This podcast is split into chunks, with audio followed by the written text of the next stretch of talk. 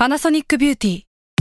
มากกว่าเครื่องเป่าผมด้วยนาโนอีเทคโนโลยีล่าสุดที่จะเปลี่ยนทุกประสบการณ์ที่คุณเคยมีนาโนอีมอยส์เจอร์พลัสเพิ่มความชุ่มชื้นให้เส้นผมหลังใช้งานมากขึ้นถึง 18 เท่า พร้อมชะลอการเฟดของสีผมสำหรับคนชอบทำสีผม ดูแลความชุ่มชื้นทั้งเส้นผม หนังศีรษะและผิวคุณ Panasonic NA0J มีเทคโนโลยีนาโนอีที่ care only you Salmon Podcast มัน สด อร่อย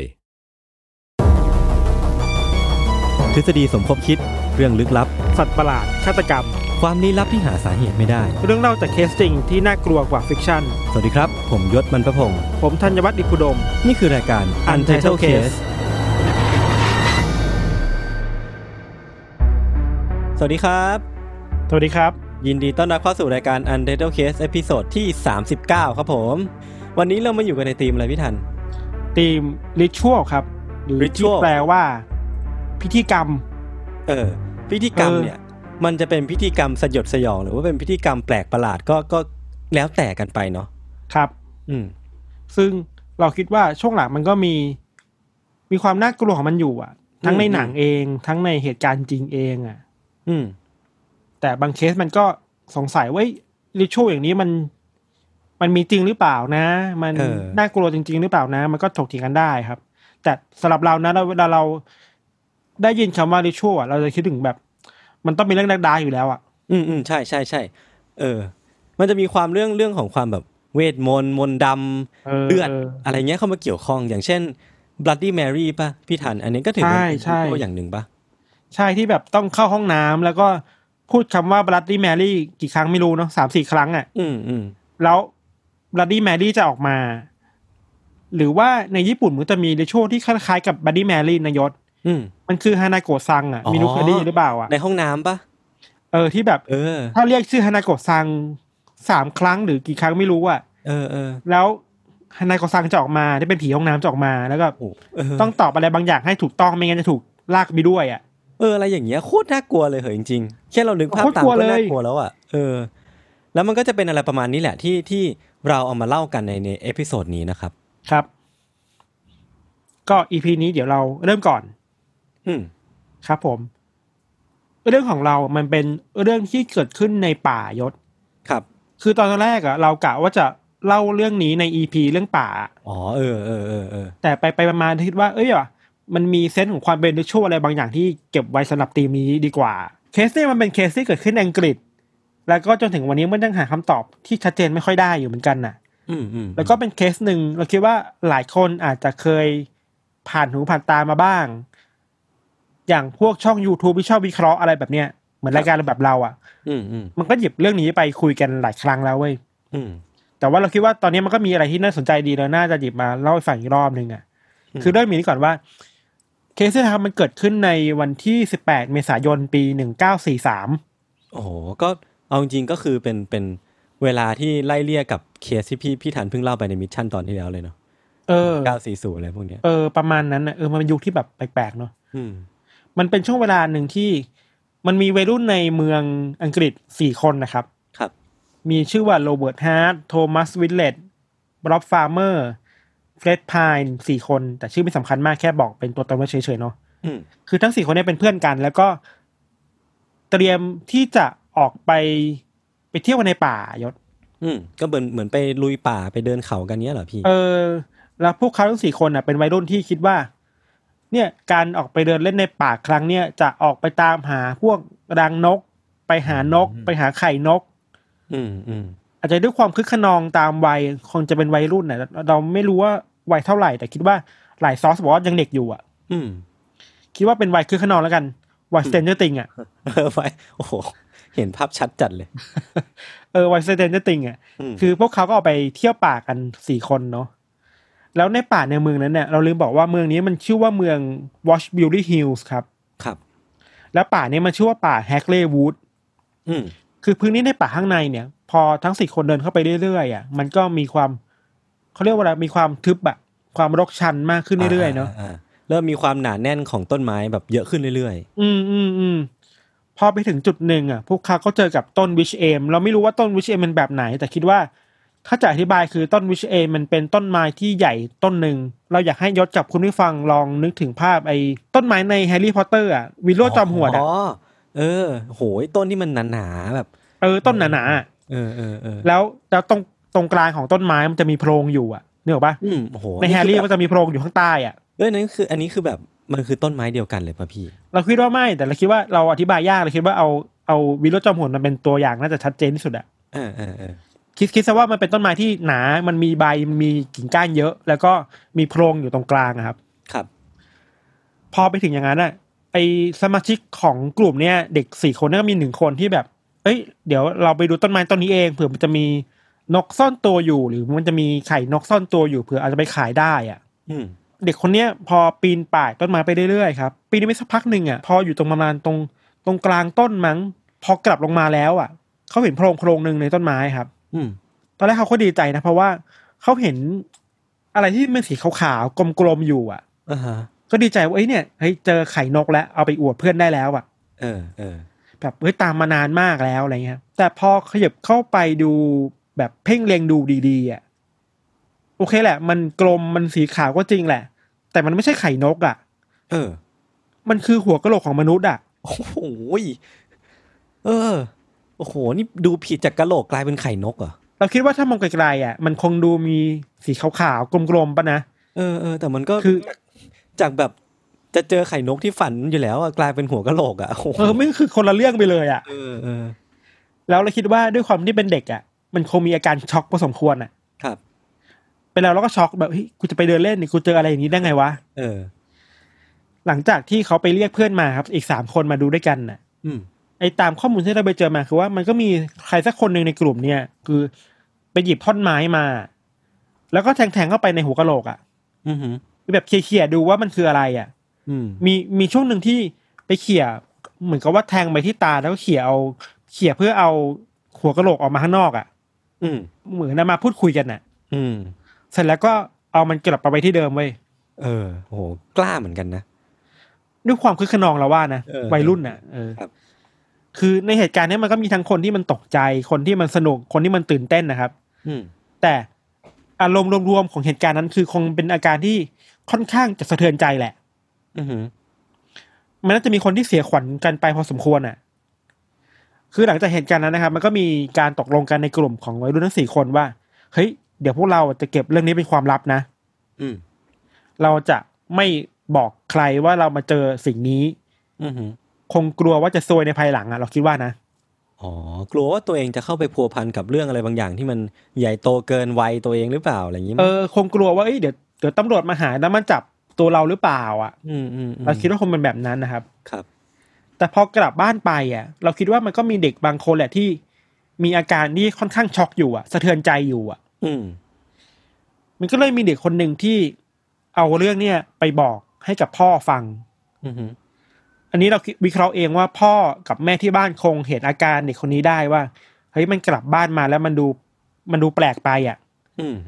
ดูช็อกไปดูสะเทือนใจกับอะไรบางอย่างคงเรียกไปคุยอะ แล้วคนนี้คงบอกความจริงไปว่า อ๋อ มันเจอโครงกระดูกในต้นไม้ในป่าแห่งนี้นะอืมหลังจากนั้นครับ พ่อคนนี้ก็เอาเรื่องนี้ไปแจ้งกับตำรวจในเมืองตำรวจก็ไปรวมตัวกันแล้วก็ไปตรวจสอบที่โพรงไม้ที่ต้นไม้แห่งนั้นน่ะอืมหืมแล้วก็เจอโครงกระดูกมนุษย์จริง ๆ อะอืมคือในตอนแรกอะ เด็กๆเจอแค่หัวกะโหลกอะ แต่พอเจ้าหน้าที่ไปตรวจสอบแล้วอะ คือมันไม่ได้มีแค่หัวกะโหลกไง มันมีทั้งร่างเลยอะ โอ้โหอ๋อคือคือเด็กเด็กกลุ่มนั้นน่ะ ยังพบเจอไม่ทั้งหมดของเรื่องราว เออ เออโห เออ นึกภาพว่ามันมีโพรงในต้นไม้ แล้วมันมีโครงกระดูกที่เหมือนจะนั่งอยู่ในนั้นนายศอืมน่ากลัวแล้วสภาพศพที่ตำรวจเจอคือว่ามันเป็นซากที่เน่าเปื่อยมาพอสมควรแล้วแหละ ครับ แล้ว มันไม่ได้มีแค่โครงโครงกระดูกอย่างเดียวอะ มันยังมีเสื้อผ้าของเขาติดอยู่อะเขายังใส่เสื้อผ้าอยู่อะ อืม มีชุดที่เป็นเดรส มีมีแหวนแต่งงานที่อยู่ข้างเออๆมีรองเท้าที่ยังอยู่ครบอะอ่าฮะพอเป็นอย่างนี้แล้วตำรวจก็เลยสรุปได้ว่า โอเค เบื้องต้น โครงกระดูกนี้น่าจะเป็นโครงกระดูกของผู้หญิง อืมเพราะใส่เดรสอ๋อไม่มีรองเท้าแบบผู้หญิงอยู่อะไรอ่านะครับเก็ตแล้วครับ แต่ว่าไอความแปลกประหลาดของ ร่างนี้ก็คือว่า มันมีข้อมูลบางซอสบางตำนานบางเรื่องเล่าย้ำว่าแค่บางเรื่องเล่านะอืมเขาบอกว่าถึงแม้ว่าสภาพศพยังสมบูรณ์อยู่อะแต่ว่ามือข้างหนึ่งของเธออะของผู้หญิงคนเนี้ยมันถูกตัดออกไปอะอ้าวเหรอ แล้วถูกฝังไว้ข้างๆกับต้นไม้อะเออ เออ เริ่มแปลกแล้ว คือนอกจากที่มีศพซ่อนตัวอยู่ในต้นไม้แล้วอะอ่าฮะ มือของศพอะยังถูกตัดออก แล้วก็ไปฝังไว้ข้างๆต้นไม้อีกอะนั่นมันมันเริ่มทำให้มีคำถามขึ้นมาว่าเฮ้ยทำไมมันถึงเอาไปฝังแค่มือ แล้วมือเดียวด้วยอะเออแล้วมือเดียวแล้วทำไมศพนั้นมันถึงอยู่ในสภาพที่แบบ มีเสื้อผ้าอยู่เต็มไปหมดเลย ใช่ใช่เออเออมันมันเลยทำให้เคสนี้มันดูเวียดขึ้นเรื่อยๆอะครับ ทีเนี้ยความหวังในการพิสูจน์ความจริงมันคงมาอยู่ที่ตอนที่ชันสูตรศพแล้วแหละอืมในการตรวจสอบโครงกระดูกว่ามันคืออะไรกันแน่ครับอือฮึ เจ้าหน้าที่ก็ไปดูแล้วก็ไปตรวจสอบแล้วก็พบว่าเขาสันนิษฐานว่านะ เจ้าของร่างกายเนี่ยน่าจะอายุประมาณยี่สิบห้าถึงสี่สิบปี อืม ซึ่งเราคิดว่าในช่วงเวลานั้นน่ะ มันคงมันคงวิเคราะห์ไม่ได้แม่นยำได้ขนาดเหมือนยุคเราอะอือฮึคือมันสามารถวิเคราะห์ได้แค่เลนส์กว้างๆอะ อืมอืมอืมแล้วก็อย่างน้อยคือว่า เธอน่าจะเสียชีวิตมาแล้วสิบแปดเดือนก่อนหน้านั้นอะ โอ้โห ก็คืออยู่ในโพรงแห่งนั้นมาสิบแปดเดือนแล้วเหรอ อย่างน้อยสิบแปดเดือนนะ โอ้โห เออ ที่แปลกมากเลยคือว่า คืออย่างที่เราบอกไป นอกจากเป็นศพที่ปริศนาอยู่ในโพรงต้นไม้แล้ว มือถูกตัดแล้วอะ ตอนที่เจ้าหน้าที่ไปแงะปากตรงกระดูกออกมา ตรงโครงกระดูกข้างหน้าบนหัวออกมา ครับ ในปากของเธอมันมีผ้าอะไรบางอย่างถูกยัดอยู่ข้างในด้วยอะ โอ้โห เออ ที่เราไปเห็นข้อมูลมาคือ เขาบอกว่ามันเป็นผ้าแพรอะอือฮึ ผืนผืนไม่ใหญ่มากแต่ถูกยัดอยู่ในอยู่ในบริเวณปากตรงบริเวณลิ้นของคนเราอะครับ อืมซึ่งหลักฐานเนี่ยมันทำให้ตำรวจก็สันนิษฐานไปอีกเพิ่มเติมว่า เฮ้ยหรือว่าเธอคนเนี้ยอาจจะเสียชีวิต เพราะว่าขาดอากาศหายใจ อืมนึกออกป่ะเพราะว่ามันมีผ้าที่ไปไปยัดปากอยู่อะอืมแล้วก็อาจจะทำให้หายใจไม่ได้อะอาจจะเป็นการฆาตกรรมด้วยปะใช่มันเป็นไม่ได้ เออ คือโอเคถ้าคอมมอนเซนคนเราอะมันจะมีคนที่มันเดินเข้าไปในป่า แล้วก็ไปซุกตัวอยู่ต้นไม้แล้ว เสียชีวิตง่ายๆอย่างนั้นหรอนึกออกป่ะใช่ มันมันมันไม่ make sense เออ มันไม่ค่อยมีเซนเท่าไหร่ แล้วก็อีกอย่างคือว่าไอ้หลักฐานล้อมรอบมันอะ มันก็มีอะไรหลายอย่างที่มันดูผิดปกติด้วยครับอย่างที่เราบอกมือถูกตัดไปอะไรอืเงี้ยมนอกจากนั้นนะตำรวจยังพบว่าสภาพกระโหลกของเธอครับ ตรงบริเวณฟันน่ะ มันยังมีรอยร่องรอยที่แบบเหมือนฟันถูกดึงออกไปอะ โอ้โห ฟันบางซี่นะเหมือน สภาพมันเหมือนหมอมาถอนฟันน่ะ เออโหยการดึงฟันนี่มันแบบเจ็บมากเลยนะใช่แต่ว่ามันก็ไม่ชัดเจนนะว่าไอการดึงฟันหรือว่าฟันที่หายไปจากจากกระโหลกอะอือฮึมันถูกดึงไปตอนที่เป็นศพแล้ว ตอนถูกฆาตกรรม หรือว่าถูกหมอฟันดึงออกไปตามการรักษาทั่วไปอะมครับครับพอเป็นอย่างนี้แล้วตำรวจก็เลยโอเค เอาข้อมูลทั้งหมดเนี่ยมาแปะป้ายประกาศ มาบอกสื่อให้ช่วยประชาสัมพันธ์หน่อย หลังจากนั้นมันก็มีคนที่โทรมาหาตำรวจเยอะมากเลยครับ อือฮึ แบบ เอ้ย รู้จักคนนี้ไหมเอ้ยเหมือนเคยเห็นผู้หญิงคนนี้นะ เคยเห็นคนนั้นคนนี้นะ แต่ข้อมูลทั้งหมดคือใช้ไม่ได้เลย อืมก็เป็นแบบส่วนตัวไปหน่อยอะ แบบไม่ค่อยน่าน่าเชื่อถือเท่าไหร่อะพูดได้ว่าก็เป็นข้อมูลที่โทรมาหาตำรวจแล้วไม่ค่อยเป็นประโยชน์ต่อคดีเท่าไหร่ครับ อ่าโอเค อืม ในขณะเดียวกันน่ะนอกจากนั้นแล้วอะตำรวจเองก็ยังไม่ได้ตัดความเป็นไปได้นะว่า เธอคนเนี้ย ผู้หญิงคนเนี้ย น่าจะถูกใครสักคนหนึ่งที่ฆ่ามาก่อนหน้านั้น แล้วก็มันยัดร่างกายเธออยู่ในโพรงอย่างที่เราคุยกันเนาะครับ หรือว่าถ้าอันนี้เราส่วนตัวแล้วนะ ถ้าเราถ้าเรามองในแง่งมงายความลึกลับประยศอืมเราคงคิดแล้วว่าเฮ้ยนี่มันพิธีกรรมอะไรบางอย่างหรือเปล่าวะหรือว่าคือผมก็ก็มีความคิดอีกอย่างหนึ่งคือ หรือว่าเป็นต้นไม้นั้นน่ะ ที่กินคนวะเช่นนี่พีกว่ะเออ คือคือ เราอาจจะลืมไปว่าอ่าไอ้ต้นไม้นั้นน่ะ มันมีวิชวลของความ น่ากลัวแล้วไอ้ตรงโพรงตรงนั้นน่ะ มันอาจจะเป็นปากคนก็ได้นะเว้ยพี่เฮ้ยมันเป็นไปได้ คือ ภาพจริงๆของต้นไม้ในข่าว มันน่ากลัวมากเว้ยเลยเว้ยเดี๋ยวเดี๋ยวเราให้พี่โจแปะลิงก์ให้ เออเออเออเออคือมันเป็นพุ่มความแหลมๆมีความมันลึกลับอยู่อะเออมันก็เป็นไปเออได้นะในทางหนึ่งอะครับ โอเค อย่างไรก็ตามผ่านไปปีนึงแล้วอะ ความคืบหน้าในการยืนยันตัวตนผู้หญิงคนนี้ก็ยังไม่ได้เลยอะ อืม คือถ้าเป็นในยุคสมัยนี้เราคงตั้งชื่อว่าเป็นเจนโดไปแล้วนึกว่าเออเป็นเป็นคือเวลาคสฝรั่งของเจนโดฝรั่งมันไม่สามารถตั้งชื่อศพได้จะชื่อตั้งชื่อว่าเจนโดไว้ก่อนน่ะ ครับคือถ้าเป็นผู้ชายคนตั้งชื่อว่าจอห์นโดอะไรคือชื่อกลางๆกันไว้ก่อนนะครับ อืม แต่ว่าอย่างที่เราบอก พอมันผ่านไปหนึ่งปีอะถึงแม้ตำรวจจะไม่ได้อะไรเลย แต่มันเกิดเหตุการณ์ที่มันเป็นจุดเปลี่ยนเว้ยอืมอืมแล้วมันเป็นเหตุการณ์ที่มันสำหรับเราคือว่าโหมัน what the f มากอะ โอเค คือในวันหนึ่งมันมีชาวบ้านที่โทรมาแจ้งตำรวจว่า ในกำแพงแถวบ้านเขาอะ ในชุมชนน่ะอือหือมันมีคนเอาสีขาวไปทาสีบนกำแพงเว้ยครับ แล้วเป็นข้อความที่เขียนแปลเป็นไทยนะว่า ใครยัดเบลล่าเข้าไปในป่าวิชเอมอะโอ้โห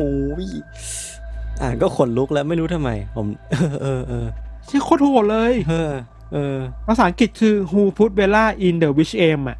เออ wish aim นี่มาสะกดว่า W Y C H นะนั่นเป็นชื่อเฉพาะอะครับ ครับ เออ ข้อความนี้คือมึงมาได้ไงวะ แล้วเบลล่ามาจากไหนเออคนนี้ชื่อเบลล่าเหรอหรือว่าเออทั้งนั้นที่แบบเรื่องมันก็ไม่ได้มีอะไรดำเนินต่อไป มันก็หายเงียบไปหนึ่งปีจนจนกระทั่งมีเหตุการณ์เนี้ยกลับมาทำให้กราฟมันพุ่งขึ้นมาอีกครั้งหนึ่งอะ เออ แล้วข้อความเนี้ยมันอยู่บนกำแพงที่ค่อนข้างจะสูงครับ ครับ ซึ่งมัน เป็นไปไม่ได้เลยที่เด็กกลุ่มนั้นน่ะสามสี่คนนั้นน่ะมันจะมาทาสีเล่นกันเองอะเพราะมันสูงไม่พอ ใช่ใช่ใช่ แล้วคำถามสำคัญคือ แล้วใครเขียนแล้วใครคือเบลล่า อือหือไอ้ตังข้อมูลที่เราไปหามา ในในช่วงเวลานั้นน่ะ ช่วงเวลาเดียวกับที่มันมีการค้นพบโครงกระดูกคนนี้นะอืม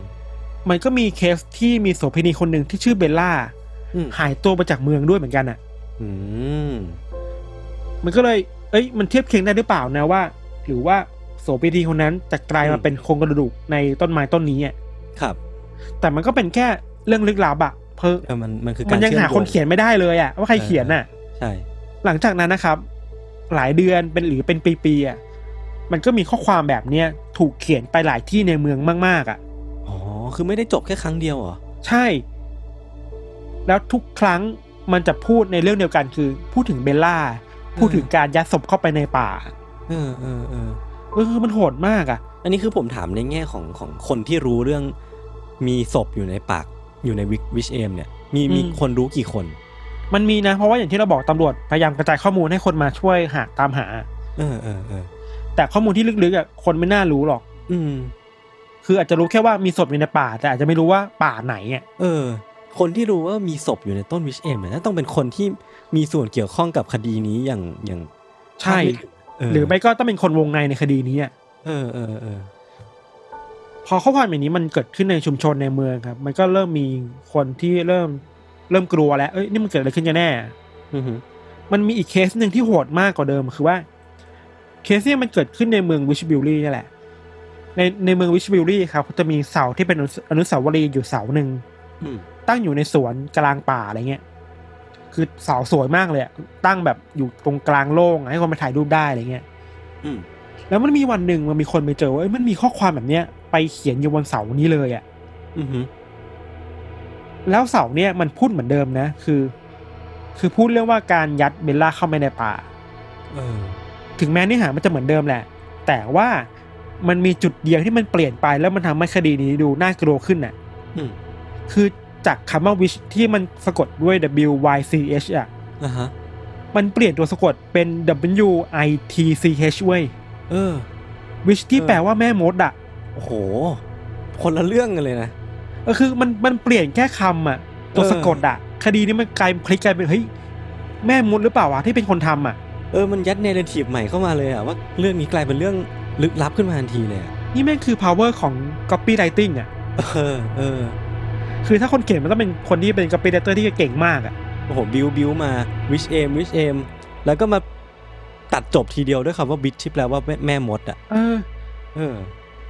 หลังจากนั้นนะครับ ชาวเมืองก็เริ่มพูดคุยกันนะเริ่มกลัวมากขึ้นแล้วว่าเฮ้ยหรือว่าศพนี้มันจะเกี่ยวข้องกับพิธีกรรม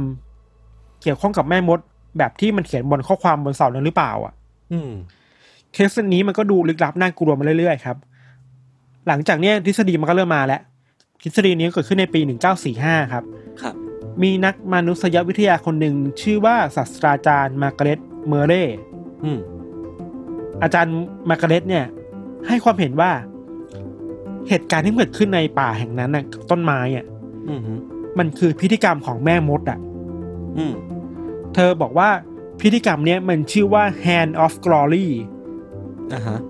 ซึ่งเกี่ยวกับมืออะอ๋อ มือมือที่ถูกฝังนั่นนะเออ แต่ว่าเราพยายามค้นหาไอพิธีกรรมเนี้ย Hand of Glory เนี่ยจากหลายซอสนะ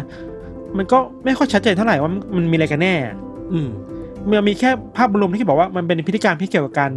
ฆ่าสังเวยแล้วก็ต้องตัดมือเหยื่อออกไปอะ ครับ ซึ่งมันเป็นไปได้ว่าพิธีกรรมแบบนี้มันอาจจะฆ่าเพื่อสังเวยปีศาจหรือว่าความลึกลับหรือพลังงานบางอย่างในป่าครับ อืมอืม แต่ข้อมูลนี้มันยังมันยังเบลอๆนะต้องออกออกตัวไว้ก่อนว่ามันยังไม่ชัดเจนอะ อืม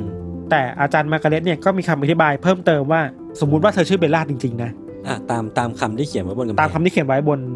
บนกำแพงครับเบลล่าอาจจะเป็นเหยื่อของลัทธิอะไรบางอย่างที่ฆ่าคนเพื่อสังเวย แล้วการยัดศพเข้ามาในต้นไม้อะอืมหรือตัดมืออะมันก็เป็นหนึ่งในการสังเวยตามพิธีกรรมแบบนั้นอะอืมอืมอืมคือ ในบริบทของอังกฤษนะครับมันยังมีคนที่เชื่ออยู่ในเรื่องลึกลับแบบนี้เรื่องเหนือธรรมชาติในป่าค่อนข้างเยอะอะเรื่องวิชด้วยปะเออเรื่องวิชเรื่เรื่อองงแม่แม่มมดดเรื่องวิชคราฟในป่าก็จะมีเยอะอะครับอืมอันนี้คือทฤษฎีในเชิงมนุษยวิทยานะอืมอืมแต่ว่ามันมีคนที่ไปต่อยอดไว้ยศซึ่งอย่างที่เราบอกว่า รายการเนี่ยพอมันต่อยอดเมื่อไหร่เนี่ยมันมันจะไปไกลมากเลยโอ้โหคือคือผมบอกเลยว่ารายการเนี้ยอยู่รอดได้ด้วยการต่อยอดเออคือคนที่มันไม่ต่อยอดทฤษฎีเนี่ยบางคนนะ มองว่า เบลล่าอาจจะไม่ใช่แค่เหยื่อ โอเคแหละ อาจจะเป็นเหยื่อในในสุดท้าย เบลล่าเองก็อาจจะเป็นแม่มดด้วยเหมือนกันน่ะ อืม แล้วเป็นแม่มดที่ทรงพลังมาก แล้วก็ร้ายกาจมาก ๆ จนคนในวงการแม่มดด้วยกันเองต้องฆ่าเธอทิ้งอะโอ้โห โอ้โห เออ เอออย่างที่บอกมันไปไกลมากเว้ยโอ้โหอันนี้มันกลายเป็นพล็อตหนัง Netflix อะแบบ และที่มันเกี่ยวกับพิธีกรรมเพราะว่า การที่ฆ่าแม่มดแล้วเอาแม่มดไปยัดในต้นไม้อะครับ ต้นไม้นะมันจะเป็นกรงขังแม่มดนั้นน่ะ อ๋อ กักขังวิญญาณ กักขังพลังงานไม่ให้แม่มด กระจายพลังงานหรือวิญญาณตัวเองออกไปจากที่อื่นน่ะ เออเออเอออันนี้เพื่อคือไม่เป็นให้ความเธอออเชื่กอไปทำเออเพื่อไม่ให้เธอออกไปทำร้ายคนได้อีกอะอืมคือถ้าอันนี้เป็นความเชื่อนี่คือน่าสนใจมากเลยนะแล้วแล้วภาพลักษณ์ของต้นไม้ต้นนั้นน่ะ แล้วมันมีปล่องตรงกลางพอดีอะอืม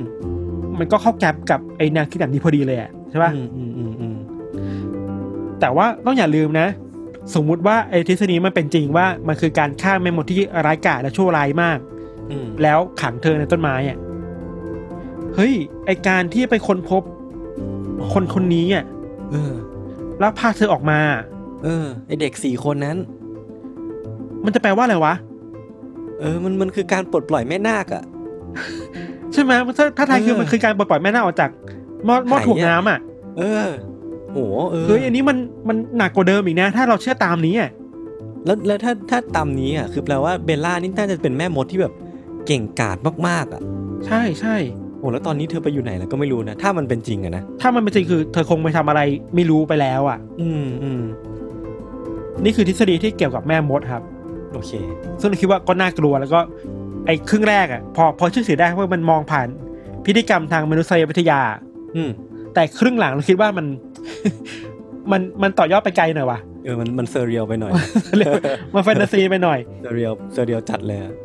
แต่ว่าทฤษฎีฝั่งที่สองเนี่ยก็ อยู่บนโลกความเป็นจริงมากขึ้นครับ เราไปเจอทฤษฎีนี้จากบทความของ The Independent น่ะที่เป็นหนังสือพิมพ์ของอังกฤษอะอืมอันนี้ก็ในน่าเว็บไซต์ค่อนข้างน่าในเว็บไซจะต์ถือเยอะแยะมากเอมายอเออบทความในของ Independent น่ะเขาวิเคราะห์ว่าเขารายงานว่านะ จริงๆแล้วเบลล่าที่อยู่ในโพรงต้นไม้อะมไม่น่าใช่แม่มดหรอกอืมแล้วการคิดเรื่องแม่มดมันน่าจะเป็นการตื่นตระหนกกันไปเองอะ ครับ คือ ต้องเล่าอย่างว่าในปีหนึ่งเก้าห้าสามครับ มันมีรายงานว่ามันมีจดหมายฉบับหนึ่ง มันถูกส่งไปที่หนังสือพิมพ์ท้องถิ่นอังกฤษอะอืมฮึจดหมายฉบับนั้นพูดถึงเหตุการณ์ในปีหนึ่งเก้าสี่สองว่า ในปีหนึ่งเก้าสี่สองอะ มันเคยมีผู้หญิงคนหนึ่งที่ถูกฆาตกรรม อืมโดยชาวต่างชาติที่เข้าเมืองมาในแบบผิดกฎหมายเว้ยอืมอืมเนื้อหามีแค่นั้นเองอืมฮึแต่ว่าจดหมายฉบับเนี้ย มันเขียนลงท้ายด้วยว่าคนเขียนชื่อว่าแอนนา ครับ ซึ่งเราไม่รู้ว่าหลังจากนั้นมันมีการไปค้นหายังไงอะสุดท้ายไปเจอคนแอนคุณแอนนาจริงๆเว้ยเออแล้วเพราะว่าคุณแอนนาเนี่ยจริง ๆ แล้วไม่ได้ชื่อแอนนา ชื่อว่าอูน่าฮะอูน่ามอสซอบอ่าฮะน่าจะเป็นคนต่างชาติมั้งนะอืม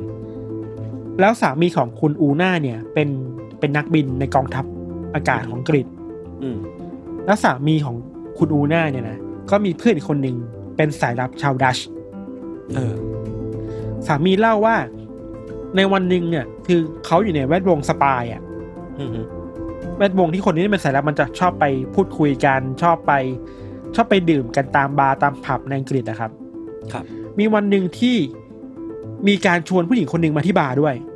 อืมแล้วสุดท้ายอะ เธอก็เมาอืมฮึแล้วผู้หญิงคนเนี้ย ไม่ใช่คนธรรมดานะ เธอเป็น spy ด้วยเหมือนกันอะเฮ้ยเป็น spy เออมาจากนาซีอะโอ้โหเออเออคือไม่ว่ายังไงก็ตามอะทั้งทั้งกลุ่มเนี่ยก็ไปดื่มเบียร์ด้วยกัน ก็เมาด้วยกัน อืมฮึระหว่างทางกลับอะคือคุณ spy ที่เป็นนาซีผู้หญิงเนี่ย เมามากเมาจนไม่ได้สติอะอืมไอ้นักบินชาวดัตช์คนเนี้ยก็เลยแกล้งเธออะด้วยการลากเธอออกจากรถ แล้วก็ เอาเธอไปซ่อนอยู่ในโพรงต้นไม้ต้นหนึ่งอะ อืม อืม หลังจากนั้นก็ไม่รู้ว่ามันเกิดอะไรขึ้นต่อไปอะจำได้แค่นั้นว่ามันมีคนที่เอาเอาผู้หญิงคนเนี้ยไปแกล้งอยู่ในต้นไม้อะ เออ ซึ่งมันก็เป็นไปได้สูงว่ามันจะเป็นกรณีเดียวกันกับต้นไม้ต้นนั้นโอ้โหโครงกระดูกโครงนั้นอะ มีโอกาสสูงมากเลยนะพี่ คือแบบปีเดียวกัน ลักษณะคล้ายกัน ใช่ เออ ใน Independent ยังมีอีก อีกทางหนึ่งคือว่า อันนี้มันเป็นเรื่องเล่าแบบแรก อีกเรื่องเล่าแบบหนึ่งคือว่า มันก็เกิดขึ้นกับไอชาวดัตช์นี่แหละ แค่ว่าสายลับชาวดัตช์คนเนี้ยไปมีปากเสียงกับผู้หญิงคนนี้ที่เป็นสายลับของนาซี ครับ จนพลั้งมือเอามีดไปแทงเธอจนเสียชีวิตอะอือฮึหลังจากนั้นก็ต้องการซ่อนศพเพื่อไม่ให้คนรู้ ก็เลยเอาศพอะไปซ่อนในต้นไม้ อืมมันก็เป็นไปได้ในทางในทางสังคมทั่วไปอะ คืออันมันก็เป็นไปได้ทั้งหมดแหละพี่เพราะว่าศพที่หลงเหลือมันมีแค่โครงกระดูกเนาะมันไม่ได้มีใครรู้ว่าเขาโดนทำร้ายร่างกายมาหรือว่ามันเกิดเหตุอะไรขึ้นก่อนหน้านั้นนะใช่ ส่วนทฤษฎีที่สามเนี่ยมันมีคนวิเคราะห์ไอ้เรื่องที่เราพูดถึงไอ้มือที่มันขาดหายไปอะเออเนี่ยผมสงสัยมากเลย มือเนี่ยเขาพูดกันว่าบางทีเราอาจจะคิดกันมากเกินไปเว้ยอืม เพราะว่านึกถึงว่าสภาพศพอะที่มันมีเนื้อหนังติดอยู่อะแล้วมันติดค้างอยู่ในต้นไม้ยศ อืม แล้วมันอยู่ในป่า มันมันเป็นไปได้สูงว่า มันจะมีสัตว์มากินเนื้อมากินศพนะ อืมกระรอกเนี้ยอืมหนูเนี้ยอืมอืมแล้วพอมันกินศพอะมันก็สามารถลากชิ้นส่วนบางชิ้นที่มันถูกเน่าเปื่อยออกไปแล้วอะไปที่อื่นด้วยก็ได้อะแล้วก็ไปฝังด้วยก็ได้เช่นกัน ใช่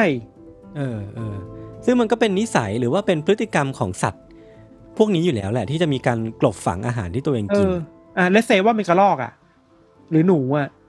มันก็มีเออนิสัยในการที่เอาอาหารกลับไปกินเองอะหรือซ่อนอืมอาหารเพื่อไม่ให้คนอื่นมาเจออะอืมอืมอืมเขาถึงบอกไงว่าเอ้ยหรือหรือ หรือพวกเราคิดมากเกินไปวะเออแต่มันมันก็ห้ามห้ามไม่ได้เพราะว่าพี่เจอเรื่องราวที่มันน่าสนใจมันก็ต้องคิดป่าวะเออ มีอีกทฤษฎีหนึ่งเอออัอันนี้สุดท้ายแล้วครับอันนี้ก็สนุก มันก็ยังวนเวียนอยู่กับการที่คิดว่าผู้หญิงคนเนี้ยเป็นเป็นสายลับ อืม แล้วเกี่ยวกับสงครามโลกด้วย เพราะว่าในช่วงเวลานั้นมันมีสงครามมันอยู่อะครับ อ่าก็เป็นยุคสงครามเลยแหละ ครับ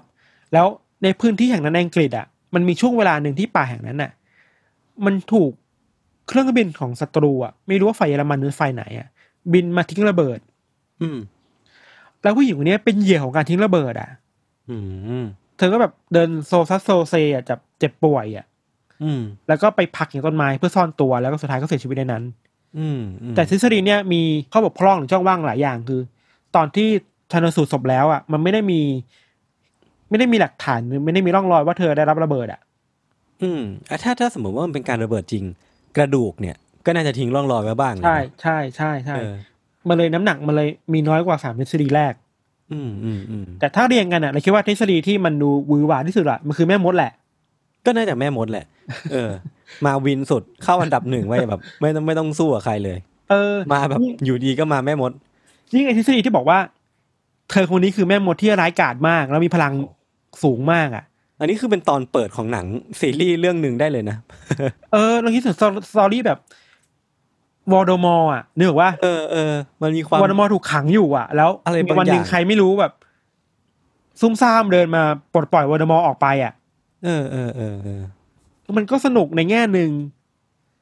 แต่ถ้ามองในอีกแง่หนึ่งมันก็เศร้าแหละ คือ คนคนหนึ่งเสียชีวิตแล้วแบบ ที่ที่เสียชีวิตมัน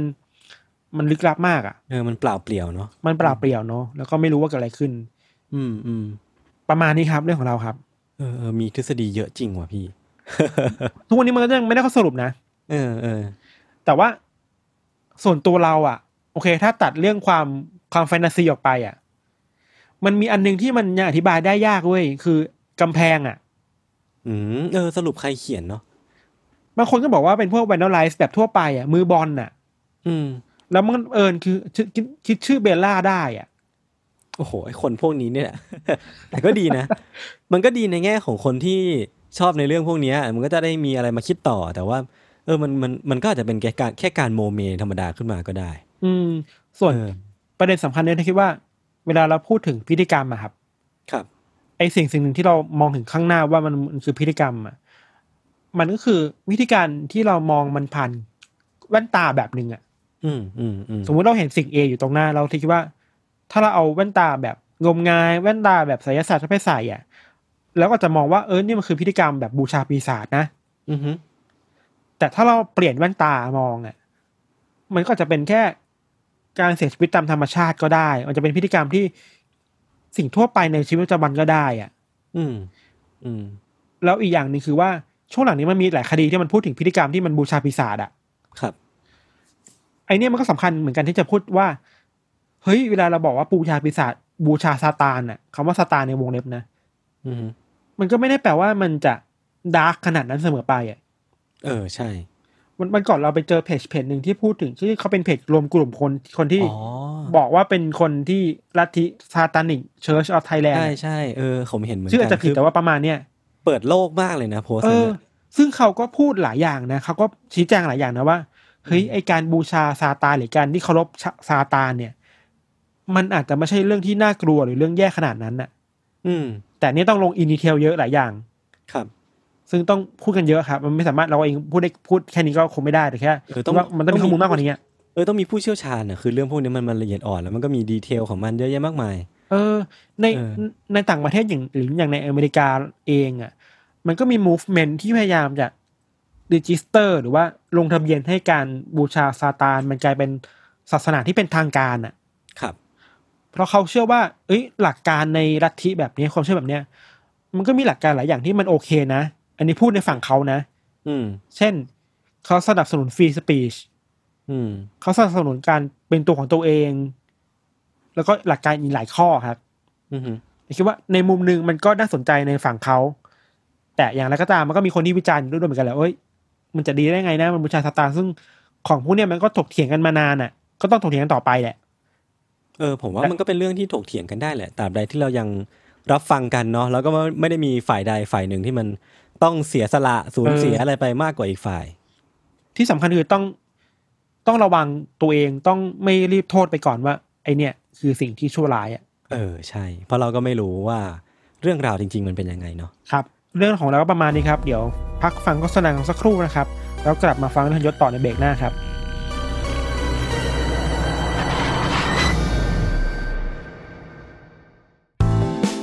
สวัสดีค่ะ นิดนกพนิชนกดำเนินทำเองนะคะ อยากชวนกันมาฟังรายการพอดแคสต์ของเรา ที่แม้จะเป็นชื่อว่า The Rookie Mom คุณแม่มือสมัครเลี้ยง แต่ก็ไม่ใช่ว่าจะต้องเป็นคุณแม่เสมอไปนะที่จะฟังได้จริง ๆ แล้ว ความตั้งใจของเราอยากให้ทุกคนที่ผ่านไปผ่านมา มาเข้าใจความเป็นแม่และเด็ก ด้วยกัน เพราะว่าทุกคนเคยเป็นเคยเป็นลูกของพ่อและแม่ บางทีเราก็อาจจะเข้าใจ คุณพ่อคุณแม่ของเรามากขึ้นด้วยก็ได้นะคะ แล้วก็เราจะได้ไปเข้าใจมุมมองของพ่อแม่ในสังคมมากขึ้นด้วย เพราะว่ามองไปทางไหนก็มีแต่คนรอบตัวมีลูกทั้งนั้นเลย ติดตามรายการของเราได้ทุกวันจันทร์ทุกช่องทางของ s a l m o n Podcast จ้า The Rookie Mom คุณแม่มือสมัครเลี้ยงกับนิดนก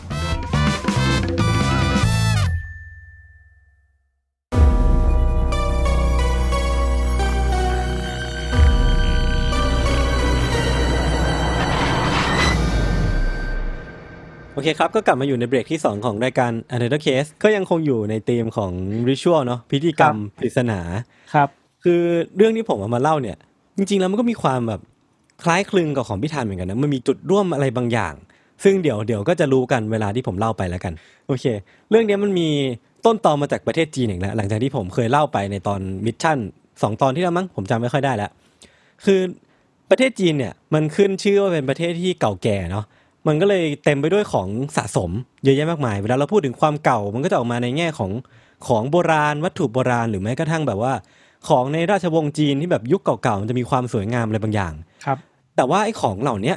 มันหลุดหายไปหรือว่ามันเริ่มที่จะเสื่อมสภาพ ตั้งแต่ตอนที่มันเกิดปฏิวัติทางวัฒนธรรมในปี 1966กับพี่อ่าที่มันดำนำโดยเหมาเจ๋อตุง แล้วก็พรรคคอมมิวนิสต์จีนอะเออตอนนั้นน่ะพี่มันมีการยึดทรัพย์สินของชาวบ้านแล้วก็ ศิลปะวัฒนธรรมหรือว่าอะไรก็ตามเนี่ยมันถูกทำลายไปเยอะมากเลยอะแล้วมันก็มีกระทั่งว่านำสมบัติของชาติเนี่ยไปขายให้กับชาวต่างชาติ มันเลยกลายเป็นเรื่องราววุ่นวายใหญ่โต ทรัพย์สินของจีนที่แบบฟูมฟักกันมาหลายพันปี มันก็ค่อนข้างที่จะกระจัดกระจายไปทั่วโลก มันก็มีอยู่ของสิ่งหนึ่งครับที่ไอของสิ่งเนี้ยก็เป็นหนึ่งในทรัพย์สมบัติของจีนที่มีอยู่มายาวนานแล้วแหละ แล้วมันก็ได้ถูกนำไปขายต่อ ตอนนี้มันไปตกอยู่ในมือของชาวเนเธอร์แลนด์คนหนึ่งครับ ซึ่งของชิ้นนั้นอะมันคือพระพุทธรูปจีน อ่า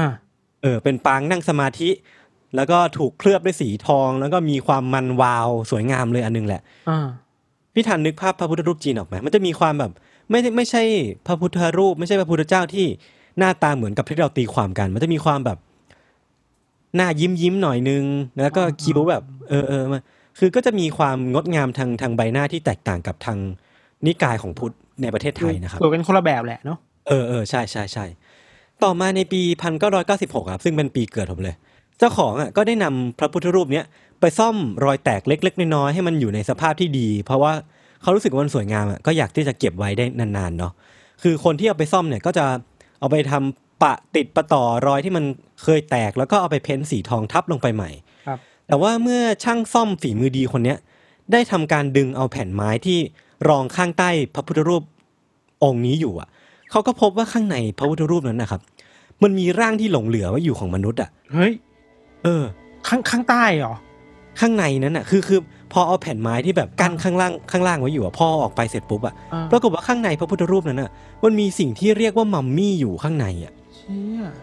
เออ นี่คนลุกคือ มีมัมมี่อยู่ในพระพุทธรูป ใช่ เออ แล้วคือถูกปิดไว้ไม่ให้คนเห็นตั้งแต่แรก เออ ใช่ ใช่นี่น่ากลัว เออคือปกติแล้วมัมมี่ที่เราแบบเราคุ้นเคยกันน่ะ มันก็น่าจะเป็นแบบวัฒนธรรมทางอียิปต์ป่ะพี่อียิปต์โบราณอ่ามัมมี่ฟาโรห์เป็นบุคคลสำคัญที่ถูกสตาฟไว้ในในรูปแบบของมัมมี่ แต่ว่าเราก็เคยได้ยินนะ ว่ามันก็มีวิทยาการของจีนที่ทำมัมมี่ในแบบของจีนด้วยเหมือนกันอะ เออ ใช่ใช่ใช่เออ พี่ทันพี่ทัน มีสตอรี่ของมัมมี่ที่แบบชอบเป็นพิเศษไหมอย่างเราเวลาเรานึกถึงกันก็จะมีตุตันคามุนอะไรอย่างนี้ปะอ่าไอ้นี่ไงที่เราเคยเล่าไปอะเออซี่อะใช่ใช่ที่เป็นแบบมัมมี่ของมนุษย์หิมะอะไรสักอย่างเอนึงอปะคือคือต้องเออพูดก่อนว่ามันมีมัมมี่แบบที่เป็นมัมมี่เองโดยไม่ได้ตั้งใจอะเออใช่กับใช่มัมมี่ใช่ที่ถูกพิธีถูกวิธีการทางทางการแพทย์ด้วยเหมือนกันอะ อืมเออซี่อืมมันคือ ไม่ได้ตั้งใจไงเสียชีวิตตรงนั้นแล้วก็แบบบันดันบังเอิญอยู่ตรงน้ำแข็งอะ อืมอืมแล้วก็น่ากลัว แล้วก็มี story เยอะแยะอย่างที่เราเคยเล่าไปเนาะเออ แต่ว่านั่นแหละพี่เวลาเราพูดถึงคำว่ามัมมี่อะส่วนใหญ่เวลาเราถึงมันก็จะเป็นพวกคำสาปฟาโรห์คำสาปมัมมี่ฟาโรห์เออแต่ว่าไอ้สิ่งเหล่านั้นน่ะ มันกลับมาเป็นมัมมี่ที่อยู่ในรูปของพระพุทธรูปที่เรากราบไหว้ได้อย่างไง มันก็เลยเป็นเรื่องที่น่าสนใจมากๆสำหรับผมนะเออมันมีนิดนึงที่เราอยากรู้คือ แล้วพระพุทธรูปองค์นั้นน่ะ ใหญ่อืมปะใหญ่แค่ไหนอะไม่ใหญ่มากพี่คือจากจากเท่าที่รู้รูปนะมันก็เล็กกว่าคน ทั่วไปประมาณนึงนะ แต่ว่ามันก็ไม่ได้มีไม่ได้เล็กขนาดนั้นอะงี้งี้แปลว่าการที่มีมัมมี่เข้าไปอยู่ในนั้นได้แปลว่า ขนาดไซส์ของมัมมี่กับพระพุทธรูปเนี่ยก็ไม่ต่างกันมาก ใช่ก็คือแบบแทบจะซ้อนทับกันพอดีอะเชี่ยเออ เออ เหมือนเป็นเกราะป้องกันมัมมี่เออะอเออเออคือจากการใช้คาร์บอน 14 ในการตรวจสอบอายุของมัมมี่ตัวนี้อะครับ ก็ทำให้รู้ว่ามัมมี่ตัวเนี้ยมีอายุกว่า 1,000 ปีแล้วอะอ่าเออ คือถ้าเทียบกันจากสเกลของ จีนเองเนี่ย1,000ปีก็อาจจะไม่ใช่ระยะเวลาที่ยาวนานมากขนาดนั้น แต่จริงๆมันก็ถือว่านานโคตรๆแล้วอะพันปีในฐานะของศพศพหนึ่งอะครับก็ก็โอ้โหสุดยอดแล้วอะคือเจ้าของร่างเนี้ยน่าจะมีชีวิตอยู่เมื่อช่วงศตวรรษที่สิบเอ็ดไม่ก็สิบสองอืมคือถ้าเรารู้เรื่องนี้ในยุคสมัยที่มันเพิ่งค้นพบใหม่ๆอะพี่ อย่างสมมติว่าเรารู้เรื่องนี้ในปีหนึ่งพันเก้าร้อยเก้าสิบหกเลยอะอืมเราคงนอนไม่หลับเนาะเราคงแบบกระวนกระวายอะอยากรู้ว่าความจริงหรือว่า คนที่เป็นมัมมี่ที่อยู่ในพระพุทธรูปเนี้ยจริงๆ คือใครกันแน่อะเออ แต่ว่าโชคดีที่ว่าเราอะเพิ่งมารู้ข่าวตอนนี้ เพราะว่าเมื่อปี 2013 ที่ผ่านมาเนี่ย มันมีการเอาพระพุทธรูปองค์เนี้ยครับไปทำการ CT สแกน เพื่อเสาะหาหลักฐานเพิ่มเติม คือเราก็อยู่ในยุคที่สามารถมีเทคโนโลยีในการหาความจริงได้มากขึ้นแล้วแหละ คือมันก็มีการตรวจ CT สแกน แล้วก็เอาชิ้นส่วนตัวอย่างของไอ้มัมมี่ตัวเนี้ยไปตรวจสอบ DNA ด้วย ครับปรากฏว่าสิ่งที่ นักวิจัยหรือว่านักวิทยาศาสตร์ค้นพบอะครับเขาบอกว่าจากการ CT สแกนเนี่ยเพราะว่ามัมมี่ตัวเนี้ยมีอวัยวะภายในบางอย่างที่มันไม่ครบถ้วน คือเขาบอกว่าตรงบริเวณปอดของมัมมี่ตัวเนี้ยครับ มีการตรวจพบว่ามีการเอาเครื่องในออกไป และสิ่งที่มาทดแทนในเครื่องในตรงนั้นน่ะ ก็คือกระดาษปึกหนึ่ง แล้วก็มีวัสดุลึกลับเข้าไปแทนที่ เชื่อ เออ คือกระดาษเหล่านั้นน่ะ มันมีการบันทึกลายมือเป็นภาษาจีน เขียนเล่าเรื่องราวที่พอแปลออกมาแล้วอะ น่าจะเป็นเรื่องราวของเจ้าของร่างไร้วิญญาณอันเก่าแก่นี้แหละ เจ้าของร่างเนี้ยเป็นผู้ชาย คือเขาชื่อว่าหลิวฉวน ในช่วงที่เขายังมีชีวิตอยู่อะคุณหลิวเนี่ยน่าจะเป็นพระที่มีตำแหน่งสูงส่งอะ คือถ้าเทียบกับสเกลพระในบ้านเราก็อาจจะเป็นพระสังฆราชอะไรอย่างนี้เลยก็ได้อะครับ คือเขาเนี่ยมีบารมีกว้างขวางแล้วก็ได้รับการยกย่องว่าอาจจะเป็น ร่างทรงของพระพุทธเจ้าในยุคนั้นเลยอะเออ และก็เป็นอาจารย์ที่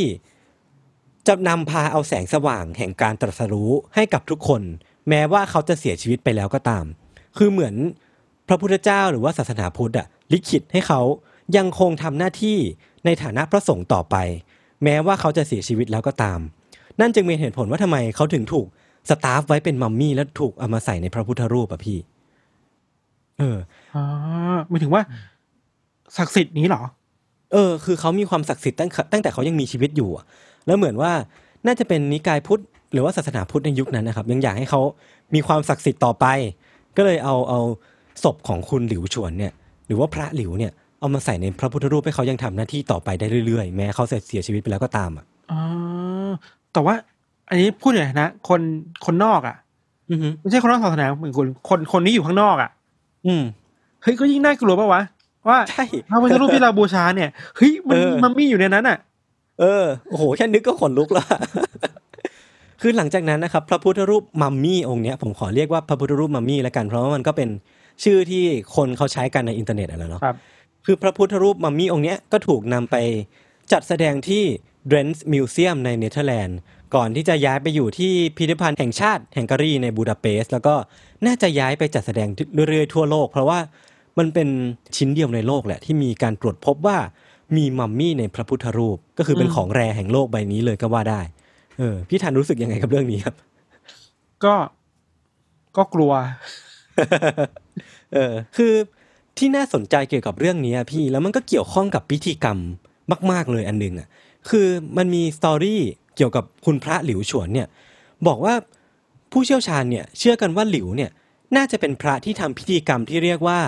self mummification อะหรือว่าการทำมัมมี่กับตัวเองอะอืมเออ คือแค่ชื่อก็น่าสนใจแล้วอะทำคือเอง self เหรอ mummification ใช่ใช่ใช่คือแบบ self mummification เนี่ย มันเหมือนแปลว่าเป็นเป็นการทำมัมมี่ที่เกิดจากความตั้งใจ เจตจำนงของตัวเองที่จะทำให้ตัวเองกลายเป็นมัมมี่อะแต่ว่ามีคนช่วยหรือวะ ใช่ใช่ใช่ใช่เพราะการที่จะทำให้อวัยวะในท้องมันหายไปมันก็ต้องมี เออ ใช่ที่น่าต้องการมีช่วยอะไรบางอย่างอยู่แล้วอือเนาะฮึแต่ว่าวิวหรือว่าเจตจำนงหรือว่าความต้องการเนี่ย น่าจะเป็นของเจ้าตัวเอง เขาถึงเรียกว่า self mummification เนอะอ่าคือไอ้ไอ้ self mummification เนี่ย มันเป็นพิธีกรรมที่แบบแพร่หลายมากในประเทศแถบเอเชีย อย่างญี่ปุ่นอย่างจีนเองหรือว่าประเทศไทยอย่างลาวเองก็ก็มีการบันทึกว่ามี การทำพิธีเนี้ยแหละ หรือการทำมัมมี่กับตัวเองอยู่เนี่ยแหละครับ คือวิธีการทำเนี่ยครับโอ้โหน่าสนใจมาก คือมันมีเขียนวิธีการทำไว้ในหนังสือของคุณเคนเจอร์มายคือหนังสือเล่มเนี้ยมีชื่อว่า Living Buddhas คือเขาบอกว่าพระที่สนใจในการทำพิธีกรรมเนี้ยจะต้องทำการตระเตรียมร่างกายติดต่อกันเป็นระยะเวลาหลายปี คือเริ่มต้นจากการกินก่อน เขาเรียกว่า diet แบบ ต้องมีการจัดวางแผนการกินอย่างเคร่งครัดเลยแหละอืมคือพวกเขาจะต้องกินอาหารที่จะทำให้ร่างกายของตัวเองเนี่ย อยู่ได้นานที่สุดโดยไม่เน่าสลาย เพราะว่าเป็น concept ของมัมมี่เนาะ คืออาหารเหล่านั้นนะครับ เขาต้องหลีกเลี่ยงการกินอาหารที่ทำจากข้าว แป้ง ถั่วเหลือง แต่ว่าสิ่งที่เขากินได้คือเบอร์รี่ คือลูก pine คือกินไปเรื่อยๆ จนลดสัดส่วนไขมันส่วนเกิน แล้วก็ลดของเหลวในร่างกายให้น้อยที่สุดนะครับอ่าเพราะเพราะว่าจากการที่ผมไป search ต่อเนี่ย หรือว่าไปค้นคว้าต่อเนี่ยคือเพราะว่าร่างกายเราเนี่ยมีสัดส่วนของไขมันเยอะเนี่ยร่างกายจะย่อยสลายเร็วกว่าคนทั่วไป เพราะว่าไอ้ไขมันเหล่านี้มันจะไปบล็อกไม่ให้น้ำในร่างกายมันระเหยออกไปตอนที่เราเสียชีวิตอ่าและไอ้ไอ้น้ำที่มันอยู่ในร่างกายที่มันยังคงเหลือเนี่ยมันจะเร่งกระบวนการเติบโตของแบคทีเรีย แล้วก็เร่งกระบวนการย่อยสลายของเนื้อเยื่อให้มันเร็วขึ้น มันก็เลยกลายเป็นเหตุผลว่า พระที่จะทำพิธีกรรมมัมมี่เนี่ย จะต้องทำยังไงได้ให้ร่างกายตัวเองมีไขมันน้อยที่สุดอะ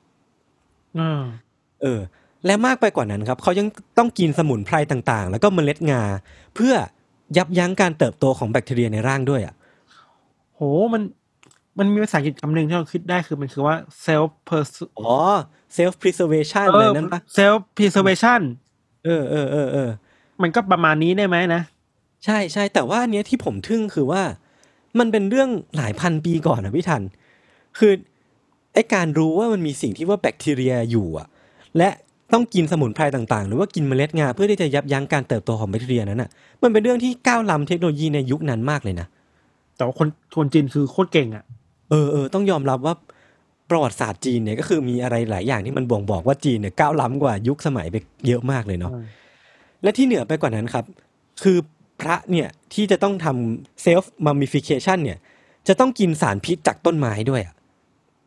คือสารพิษเนี้ยมันเป็นสารชนิดเดียวกับที่เอาไปทำแลกเกอร์เคลือบเงาอะ คือการที่พระเหล่านี้ต้องกินเนี่ย เพราะว่าเขาจะต้องป้องกันไม่ให้เหล่าแมลงมากัดแทะร่างกายตอนที่เขาเสียชีวิตไปแล้วอะ แล้วก็เป็นการดองศพให้อยู่ต่อไปอย่างยาวนานขึ้นด้วย โอ้โห เรียกได้ว่าในการทำมัมมี่อะ มันมีเทคนิค มีเกร็ดอะไร มีวิทยาการเยอะแยะมากมายเต็มไปหมดเลยอะ แล้วมันดูล้ำสมัยกว่า กว่าที่ควรจะเป็นอะ อืม แล้วก็หลังจากที่พระทุกท่านเนี่ย ปฏิบัติตนตามเงื่อนไขอย่างเคร่งครัดติดต่อกันเป็นเวลาหลายปีอะครับ พระเหล่านั้นเนี่ยก็จะถูกนำไปฝังทั้งเป็น ไว้ในห้องเล็ก ๆ ใต้ดินที่ถูกสร้างมาเพื่อเพื่อการนี้โดยเฉพาะอะครับ แล้วพระที่อยู่ข้างใต้ดินนั้นน่ะจะต้องทำการนั่งสมาธิอยู่อย่างนั้นไปเรื่อยๆอะแล้วก็หายใจผ่านท่อไม้ที่เจาะทะลุขึ้นมาบนผิวดินอ่าเออ คือทุกวันน่ะพระรูปนั้นเนี่ยจะต้องนั่งสมาธิอยู่ใต้ดิน แล้วก็ใช้ชีวิตโดยที่ไม่กินอะไรไปเรื่อยๆ แล้วก็หายใจผ่านท่อนั้น เพื่อเป็นการบ่งบอกว่าตอนนั้นเขายังมีชีวิตอยู่อะทุกๆวันน่ะ พระที่อยู่ใต้ดินน่ะจะต้องทำการเคาะกระดิ่งขึ้นมา เพื่อบอกให้รู้ว่ายังมีชีวิตอยู่ และวันไหนที่กระดิ่งอันนั้นน่ะไม่ดังขึ้นน่ะนั่นแปลว่าพิธีกรรมก็คือสิ้นสุด แล้วก็พระที่อยู่ใต้ดินนั้นก็เสียชีวิตลงอ๋อท่อไม้ไผ่ก็จะถูกนำออกแล้วก็ห้องนั้นก็จะถูกปิดผนึกปิดตายไปอย่างนั้นไปเลย มันดูเป็นวิทยาการโบราณที่โคตรคูลอะ เออเก่งมากอะใช่เออเออเออ คือหลังจากที่ถูกปิดตายไว้ในใต้ดินนะครับเขาก็จะปล่อยเวลาทิ้งไปเป็นระยะเวลาประมาณ 3 ปี หลังจากผ่านไปเวลา 3 ปีนั้นนะครับ ก็จะมีเหล่าผู้ติดตามเนี่ยนำศพของพระเหล่านั้นน่ะขึ้นมาจากดินอืมและตรงเนี้ยคือตัวตัดสินว่าถ้าศพนั้นน่ะเป็นมัมมี่อะก็จะเอามัมมี่เหล่านั้นไปไว้ตามวัดให้คนสักการะบูชา แต่ว่าถ้าศพนั้นน่ะ ไม่กลายเป็นมัมมี่ แล้วก็ย่อยสลายกลายเป็นโครงกระดูกไปอะก็จะถูกนำไปทำพิธีแล้วก็ฝังอย่างเป็นทางการอีกครั้งหนึ่ง เพราะว่าบางทีอะครับมันไม่ใช่ร้อยเปอร์เซ็นต์เนาะว่าพระเหล่านี้ที่ทำตามขั้นตอนอย่างเคร่งครัดแล้วอะจะยังคงสภาพหรือว่ายังคงมีเนื้อเยื่อ หรือว่ามีสภาพศพที่ที่เรียกว่ามัมมี่ได้อยู่ เพราะบางคนก็ก็ย่อยสลายไปตามการเวลา อืมคือในความเชื่อของชาวพุทธบางคนนะครับ บอกว่าพระมัมมี่เหล่าเนี้ยไม่ได้เสียชีวิตนะ แต่ว่า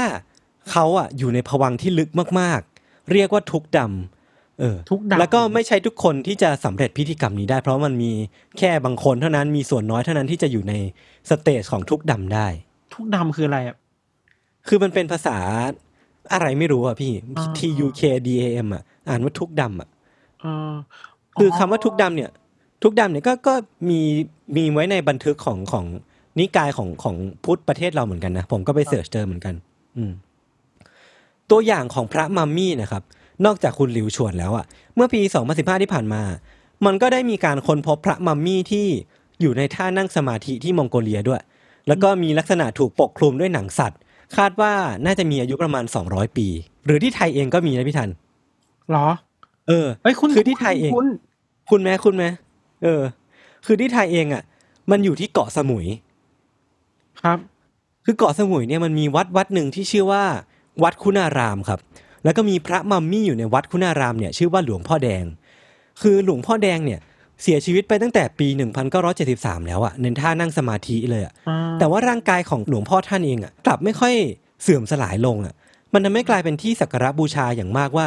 ท่านมีอิทธิฤทธิ์อะไรบางอย่าง ในการทำให้ร่างกายตัวเองไม่เสื่อมสลายไปตามกาลเวลาได้อะอืม แต่ว่าหลวงพ่อแดงเองเนี่ย เหมือนว่าจะไม่ได้ผ่านกรรมวิธีอย่างที่ผมได้เล่าไปสักเท่าไหร่ แต่ว่าเหมือนว่าก่อนหน้าที่ท่านจะเสียชีวิตเนี่ย ผมว่าท่านน่าจะมีวิธีการกินหรือว่ามีมีไดเอทรูทีนที่ค่อนข้างที่จะมีไขมันในตัวน้อยอย่างที่ผมได้เล่าไปเลยอะร่างกายท่านก็เลยน่าจะเสื่อมสลายช้าลงกว่ากว่าคนทั่วไป แล้วก็มันก็มีกรณีอย่างนี้เช่นกันที่ว่าไม่ได้ทำกรรมวิธีอย่างนี้ แต่ว่าอยู่ในฐานะมัมมี่ได้หลายสิบปีเหมือนกัน อืมแต่อย่างไรก็ตามครับดูเหมือนว่า มัมมี่ของพระหลิวเนี่ย จะเป็นรูปเดียวที่มีการค้นพบว่าอยู่ในพระพุทธรูปอะอืมซึ่งผมผมเชื่อว่าน่าจะเป็นการเอาเอาไอ้กรอบเนี้ยกรอบพระพุทธรูปเนี่ยไปครอบศพภายหลังเนาะเป็นไปได้ อืม เพื่อให้สภาพศพมันอยู่อย่างยาวนานไปเรื่อยๆอะอืม คือพี่ลองนึกภาพหน่อยว่า เวลาเราไปไหว้พระเนี่ย เราจะสักการะบูชาแล้ว พระพุทธรูปองค์หนึ่งแต่เราก็ไม่รู้ว่าข้างในนั้นนะมีมีมัมมี่นั่นสิพระอะไร เอออันที่เราบอกอะ มัน โอเคแหละ เราก็ แล้วก็ไม่ได้ขัดศรัทธาคนถูกป่ะอืมอืมนี่ว่าศรัทธามันก็เป็นเรื่องที่เหมาะสมถูกต้องน่ะ แต่ว่าอืมเอ้ยแต่เราในฐานะที่คนเราในฐานะที่คนไปไปบูชาครับ แล้วก็ควรจะได้รู้หรือเปล่านะเออเออเอออาจจะต้องมีสมมติในถ้าไปเกิดขึ้นในยุคสมัยเนี่ยจะต้องมีป้ายโนติสไหมนะว่าอืมเพราะมีหลวงพ่อหรือมีพระองค์นี้อยู่ในพระพุทธรูป อีกชั้นหนึ่งนะ อืมอืมอืมมันก็โอเคแหละ มันก็มีความศรัทธาได้ เราคิดว่านะก็ไม่ผิดอืมแต่ก็จะมีมันบนความความสยองนิดๆอะเออเออใช่ใช่ใช่แล้วตอนแรกพี่ทันมีอะไรจะเสริมนะ คือเราอะ พอพอนึกถึง อันนี้อาจจะไม่เกี่ยวกับพระขนาดนั้นนะครับอือหือแต่เราคิดว่าพอเราพูดถึงมัมมี่หรือพิธีการการทำมัมมี่อะอือหือมันน่าจะมีคนทำสูตรปะนะ อืมมี คนจะมีแฮนด์บุ๊กทั่วโลกอะก็รู้สึกว่ามันมีมัมมี่ในหลายประเทศมากๆเลยอะอืมอืมอืมซึ่งบางทีมันก็เกิดขึ้นในยุคสมัยโบราณอะอืมซึ่งเราก็ไม่รู้ว่าเขาแลกเปลี่ยนความรู้กันยังไงอะเออ นั่นสิ เออ อันเนี้ยเราสงสัยอืมมันก็ยากเหมือนน่ากัสนนใจเหมือนกันนะว่าเขารู้ได้ยังไงว่าจะทำมัมมี่ตัวหนึ่งขึ้นมามันทำยังไงอะเออ อีกอย่างหนึ่งคือ ถ้ากลับมาพูดถึงความเป็นอีพีนี้คือคือริชวลพิธีกรรมอะครับอือหือ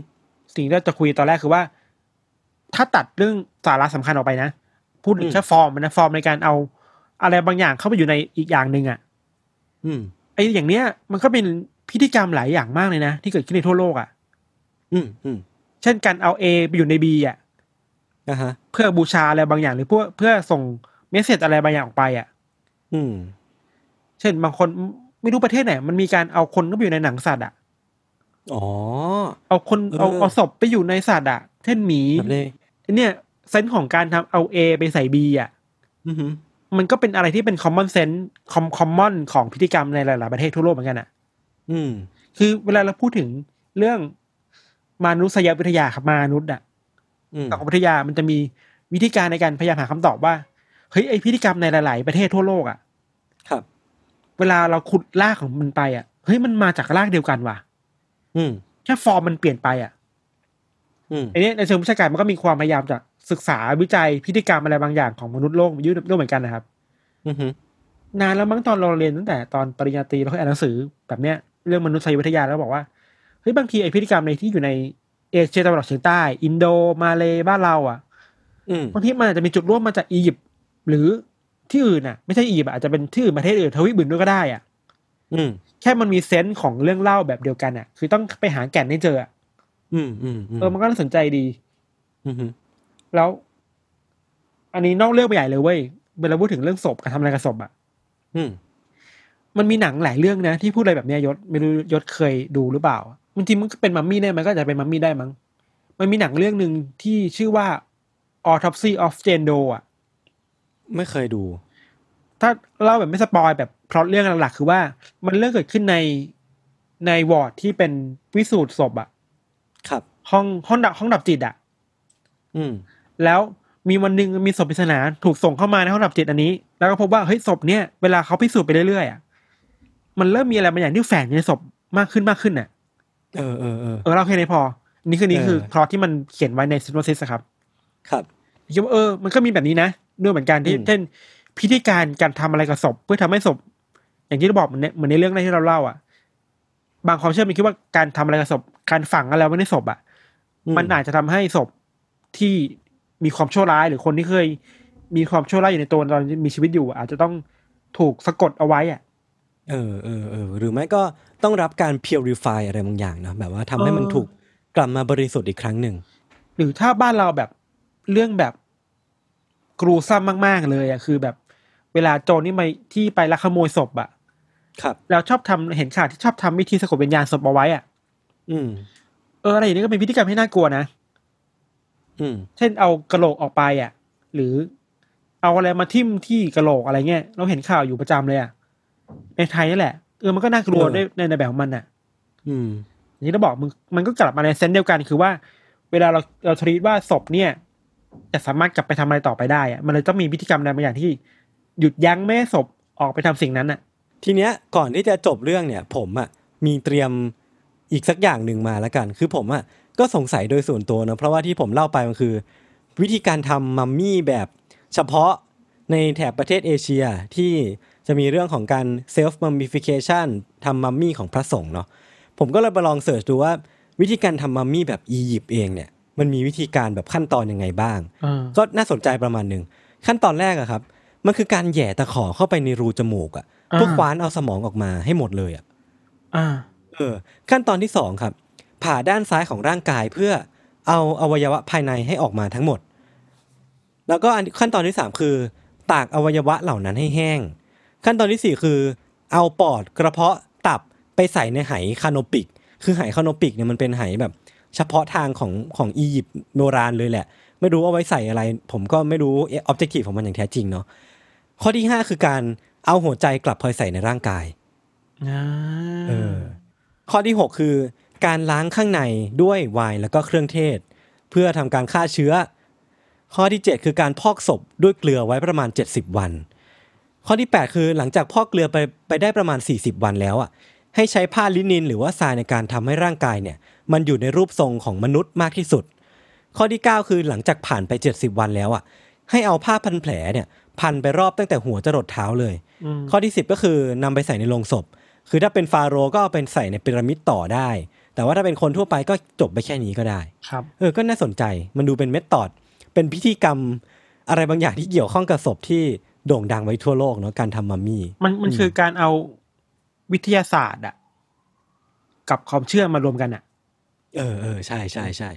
เออโอเคครับ วันนี้เรื่องที่ผมแล้วก็พี่ทันเตรียมมาก็มีประมาณนี้ครับ ไว้ติดตาม Another Case ต่อได้ใน episode ต่อ ๆ ไป ทุกช่องทางของ s ซ m o n Podcast เช่นเคยครับผม